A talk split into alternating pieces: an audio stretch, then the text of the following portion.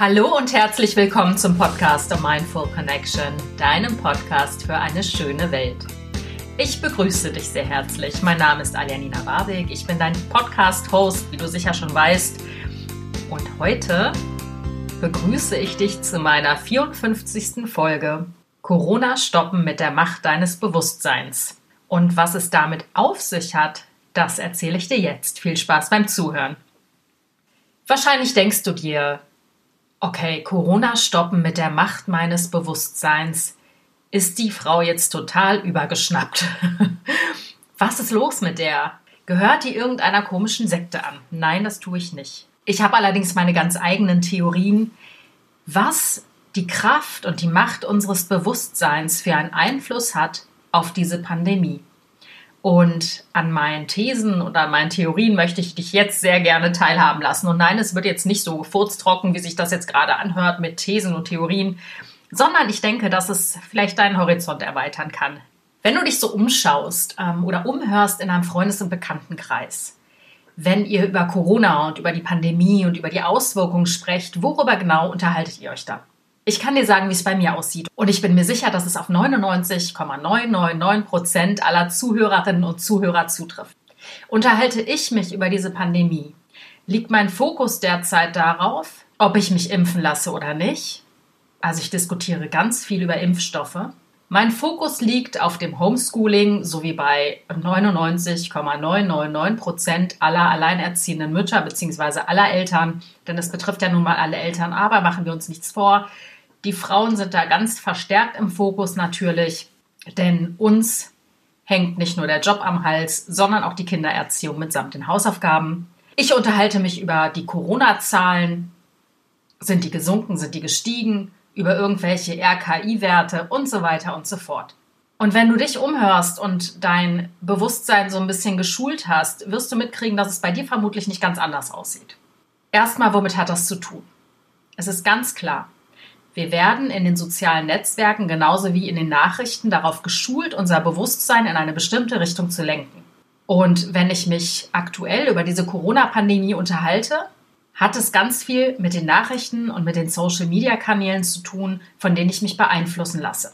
Selbst wenn ich mich gar nicht intensiv mit Nachrichten befasse, gehen doch diese Nachrichten irgendwie nicht an mir vorbei. Das heißt, ich schnappe immer mal wieder hier, mal dort irgendwelche Zahlen, irgendwelche Wortfetzen auf und diese lenken meinen Geist in eine bestimmte Richtung. Davon mal abgesehen, im Moment arbeite ich und alles wird dominiert von den Hygienemaßnahmen. Wo ich mich draußen umsehe, tragen alle Menschen Masken und so weiter und so fort. Das heißt, mein Alltagsbewusstsein ist schon so in diesem Film drin, dass mein Alltagsbewusstsein, was die Corona-Pandemie angeht, ganz bestimmte Werte, ganz bestimmte Worte herausfiltert, ganz bestimmte Verknüpfungen schon etabliert hat in meinem Kopf, sodass ich mich eben jetzt, wie auch die Nachrichtenlage aktuell ist, über Impfmaßnahmen unterhalte, über Corona-Zahlen, über Masken, welche funktionieren, welche funktionieren nicht und eben über Homeschooling. Was mich allerdings verärgert, und dafür kennst du mich gut genug und diesen Podcast, ist die Tatsache, dass wir nicht über die Wurzel allen Übels reden. Die Wurzel allen Übels ist überhaupt nicht in unserem Bewusstsein verankert. Und das ist für mich auch der erste Grund, warum sich im Moment nichts an unserem Verhalten, an dem Verhalten, wie wir unser Fleisch zu uns nehmen, wie wir Fleisch konsumieren und wie wir überhaupt konsumieren, verändert hat. Nur wenige Menschen haben die nötige Verantwortung getragen und die notwendige Konsequenz gezogen, die Pandemie als Anlass zu nehmen, spätestens jetzt ihr Verhalten in Bezug auf ihren Fleischkonsum, auf ihre Ernährung drastisch und massiv zu ändern. Ich habe vor kurzem gelesen in den Nachrichten, dass Schweinefleisch letztes Jahr in Deutschland hochgestiegen ist. Und zwar nicht, weil wir in Deutschland so massiv viel Schweinefleisch konsumieren, sondern weil Schweinefleisch das ja eines der höchsten Exportgüter in Deutschland ist. Also wir exportieren massiv in den asiatischen Raum. Da musste ich dann doch zweimal schlucken, weil ich mir denke, okay, irgendwie scheinen die Leute nichts gelernt zu haben. In China ist dieses Virus losgebrochen und die verzehren hier Tonnen an Schweinefleisch, was wir auch noch glückselig und glückstrahlend exportieren, damit unsere Wirtschaft angekurbelt ist bzw. angekurbelt bleibt. Wir könnten ja sonst alle vor die Hunde gehen. Davon mal abgesehen, dadurch, dass wir in Deutschland im Moment etwas weniger Fleisch konsumieren, das ist tatsächlich so, aber jetzt nicht drastisch, sondern einfach nur ein bisschen weniger, ist es natürlich auch so, dass wir irgendwo hin müssen mit den überzählig produzierten Tieren, nicht wahr? Das, worauf ich hinaus will, ist Folgendes.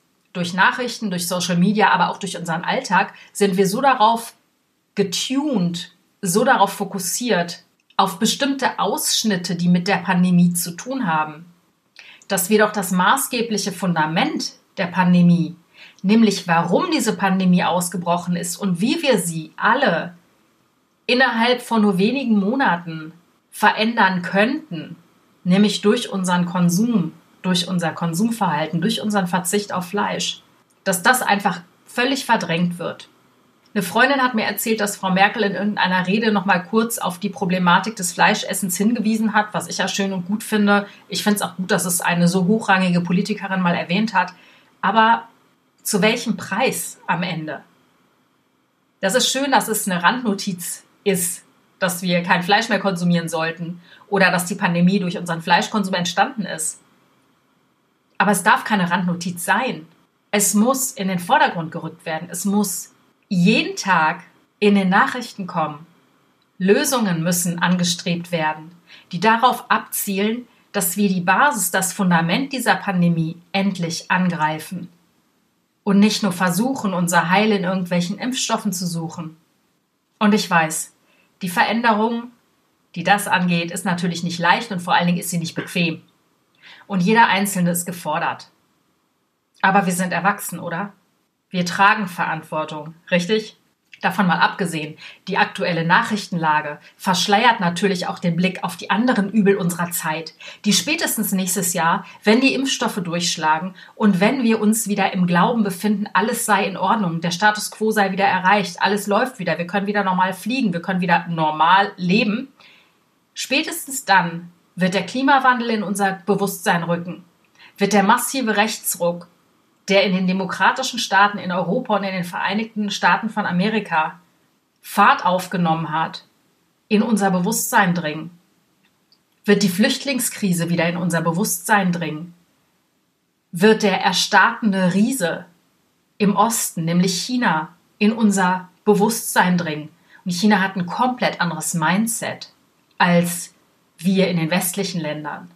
Die Zerstörung des Regenwaldes, das Artensterben, die Plastikschwemme wird wieder in unser Bewusstsein kommen. Und dann, die Probleme sind ja jetzt immer noch da. Die sind ja nicht weg, nur weil gerade die Nachrichtenlage so aussieht, dass alles von irgendwelchen Impfstoffen und irgendwelchen RKI-Zahlen dominiert wird. Im Übrigen ist die Corona-Pandemie nicht das einzige Übel unserer Zeit. Wir wissen alle, dass die weiteren Pandemien, die eventuell folgen und die die Ursache haben in der Massentierhaltung, in dem engen Zusammenleben des Menschen mit anderen Arten, die steht schon hufescharrend vor unserer Tür. Epidemien aus dem Tierreich, die derzeit grassieren, wie zum Beispiel die afrikanische Schweinepest oder neuerdings auch wieder die Geflügelpest oder anders übersetzt die Vogelgrippe, die Hunderttausenden Vögeln in Massentierhaltung das Leben gekostet haben, entweder durch Menschen gemacht, sprich sie wurden euphemistisch ausgedrückt gekeult, also umgebracht, oder die an der Geflügelpest, also der Vogelgrippe eingegangen sind. Diese Epidemien sind allgegenwärtig. Und es gibt Mutationen der Vogelgrippe, die tödlich sind für den Menschen. Das nur am Rande. Im Übrigen, das habe ich auch schon mal in einer anderen Podcast-Folge erwähnt, die spanische Grippe ist entstanden aus einer Mutation einer von Enten übertragenen Virusvariante der Vogelgrippe. Du siehst also, selbst wenn wir die sogenannte Corona-Pandemie im Griff haben, können wir die anderen Dinge nicht leugnen, die damit einhergehen, die Gefahren, die damit einhergehen. Das allererste ist also, wir müssen wieder in unser Bewusstsein holen, was wir Menschen vergeigt und verkackt haben. Und wir müssen in unser Bewusstsein holen, dass die Corona-Pandemie nicht gut wird, nur weil wir irgendwelche Impfstoffe entwickeln. Die Corona-Pandemie wird auch nicht gut, nur weil wir Masken tragen. Die Corona-Pandemie wird dann zur Geschichte gehören, wenn wir jeder einzelne von uns die Konsequenzen daraus zieht, wodurch diese Pandemie entstanden ist. Und solange das nicht passiert, haben wir alle ein riesiges Problem. Das ist also Punkt 1 der Bewusstseinsarbeit. Und Punkt 1 für mich, wie wir diese Corona-Pandemie gemeinsam bestehen, indem wir uns alle wieder in unser Bewusstsein holen, woher kommt diese Pandemie und was kann ich tun, denn dein Einfluss und deine Möglichkeiten sind so viel größer, als du denkst. Und selbst wenn jetzt dein Bewusstsein zugemüllt wurde mit irgendwelchen Maßnahmen und Schutzkonzepten etc. pp, das eigentliche Problem liegt an uns, liegt an unserem Konsumverhalten, liegt an unserem Verhalten, wie wir auf die Natur, auf die Tiere sehen. Hol es dir ins Bewusstsein zurück, was du für eine Kraft hast und für einen Einfluss nehmen kannst. Punkt Nummer eins. Punkt Nummer zwei gebe ich zu, es wird uns auch verdammt einfach gemacht, dass wir das Elend der sogenannten Nutztiere nicht zu sehen brauchen. Denn, wenn du dich erinnerst, vor zwei Jahren ist ähm, in der Silvesternacht im Krefelder Zoo das Affenhaus abgebrannt. Ähm, das gab einen riesen Aufschrei. Menschenaffen sind ums Leben gekommen, Orang-Utans und Gorillas. Es war ganz schrecklich und die Leute haben getrauert, haben geweint, ja, weil uns eben die Menschenaffen sehr, sehr nah sind. Und ähm, weil uns das, glaube ich, auch so vor Augen geführt hat, wie verletzlich die Tiere sind, weil sie eingepfercht sind, weil sie gefangen sind, weil sie selber sich nicht befreien konnten und wie vergänglich eben das Leben ist. Ich denke, die Nähe zu diesen Menschenaffen, die wir Menschen haben oder empfinden, hat uns deswegen so laut aufschreien lassen. Doch was ist mit den sogenannten Nutztieren, die wir nicht sehen und die nicht minder intelligenter sind als Menschenaffen? Denn Schweine zum Beispiel haben die Intelligenz eines Kleinkindes. Und selbst Hühner, denen man ja nicht viel zutraut, sind unglaublich intelligent. Das haben diverse wissenschaftliche Experimente herausgefunden, aber das nur am Rande. Aber wie oft bleiben uns diese Nutztiere verborgen? Die Nutztiere, die auch verbrennen in ihren Ställen. In meinen Recherchen hierzu habe ich ähm, gelesen, dass jeden Tag 14 Ställe in Deutschland, allein in Deutschland, am Tag brennen. 14 Ställe. Wenn du dir vorstellst, dass in einem Stall Tausende von Tieren eingepfercht sind, die aufgrund ihrer deformierten genetischen Züchtungen sich überhaupt nicht bewegen können, Puten mit überdimensional großen Brüsten, Hühner mit überdimensional großen Brüsten, die kaum mehr auf ihren eigenen Beinen stehen können. Tja, glaubst du, diese Tiere können fliehen, wenn sie im Feuer ersticken oder im Feuer elendig verbrennen? Mitnichten. Kühe in Anbindehaltung können nicht fliehen. Schweine, die so panisch sind und das Leben draußen gar nicht kennen, können nicht fliehen oder wissen in ihren Buchten auch gar nicht, wie sie rauskommen können. Diese Tiere sind eingepfercht und es sterben jeden Tag Tausende von Tieren in den Ställen, weil Feuer ausbrechen Davon mal abgesehen sind die menschengemachten Brandschutzkonzepte, was diese Stelle angeht, wirklich unterirdisch. Weil es kostet alles viel zu viel Geld. Insofern wird eher in Kauf genommen, dass einmal Tausende von Tieren krepieren, als dass wir vielleicht unseren Stall aufrüsten mit irgendwelchen sinnvollen Konzepten, sinnvollen Maßnahmen. Aber gut, das ist wahrscheinlich ähm, Utopie, was ich mir hier ausmale. Ich meine, du weißt ganz genau, meine Zukunft sieht sowieso so aus, dass wir diese Stelle gar nicht mehr haben ähm, oder dass aus all den Stellen Gewächshäuser mit Pflanzen und ähm, Beeten entstehen.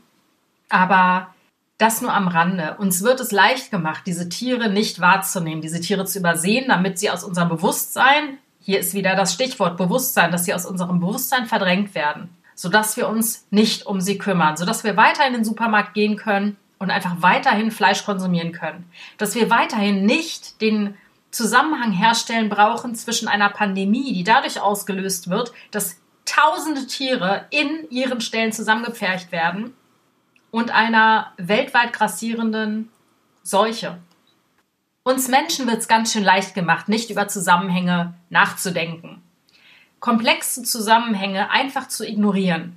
Denn Nachdenken ist anstrengend und verbraucht extrem viel Energie im Übrigen. Ne? Das Gehirn, unser Gehirn freut sich, wenn es auf normalen, ausgetretenen Pfaden entlang wabern kann und sich nicht übermäßig anstrengen muss.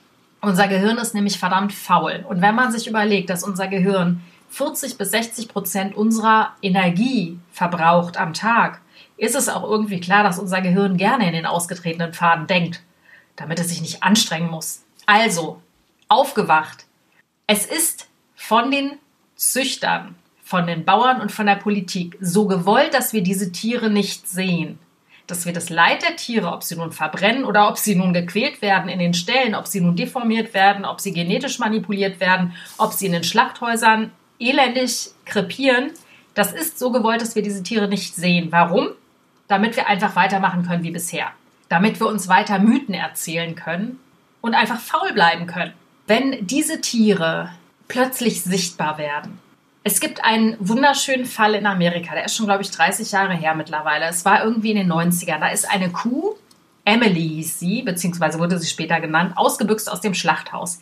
Emily war so panisch in diesem Schlachthaus, dass sie ausgebüxt ist. Und zwar ist sie über einen zwei Meter hohen Zaun gesprungen. Du musst dir mal vorstellen, 600 Kilogramm Lebendmasse haben sich über einen zwei Meter hohen Zaun gehieft. Und sie hat monatelang im Wald gelebt und wurde von den Farmern und von der Umgebung, von der Bevölkerung, die abends in ihr Steak gebissen haben, mit Heuballen über den Winter gebracht. Warum? Weil Emily aus der anonymen Masse der entindividualisierten Tiere, die versteckt werden, herausgestochen hat. Emily wurde irgendwann gefangen, wurde für einen symbolischen Preis vom Schlachthaus für einen Dollar an einen Farmer übergeben und hat seitdem ein glückliches Leben geführt. Emily steht stellvertretend für alle Tiere, denn jedes dieser Tiere könnte Emily sein. Jedes dieser Tiere verfügt über ein Bewusstsein, nochmal unser Bewusstsein und das Bewusstsein der Tiere.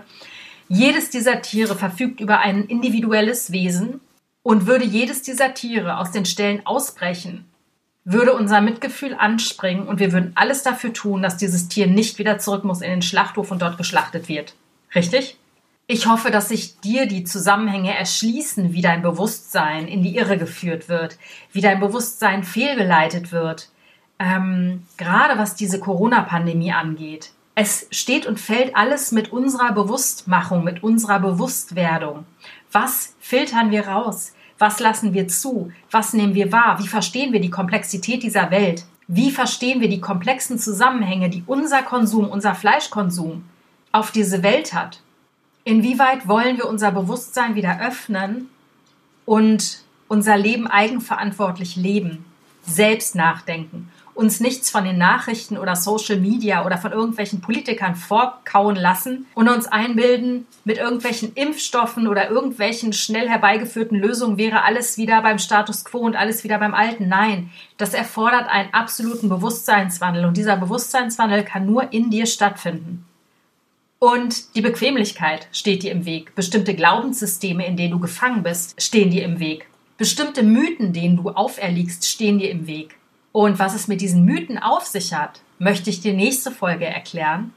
Denn ich denke, dadurch erschließt sich nochmal der Zusammenhang zwischen unserem Fleischkonsum und Pandemien und zwischen unseren Glaubenssätzen und unserem Bewusstsein nochmal deutlich mehr und deutlich besser. Nächste Woche möchte ich mit dir über den sogenannten Karnismus sprechen.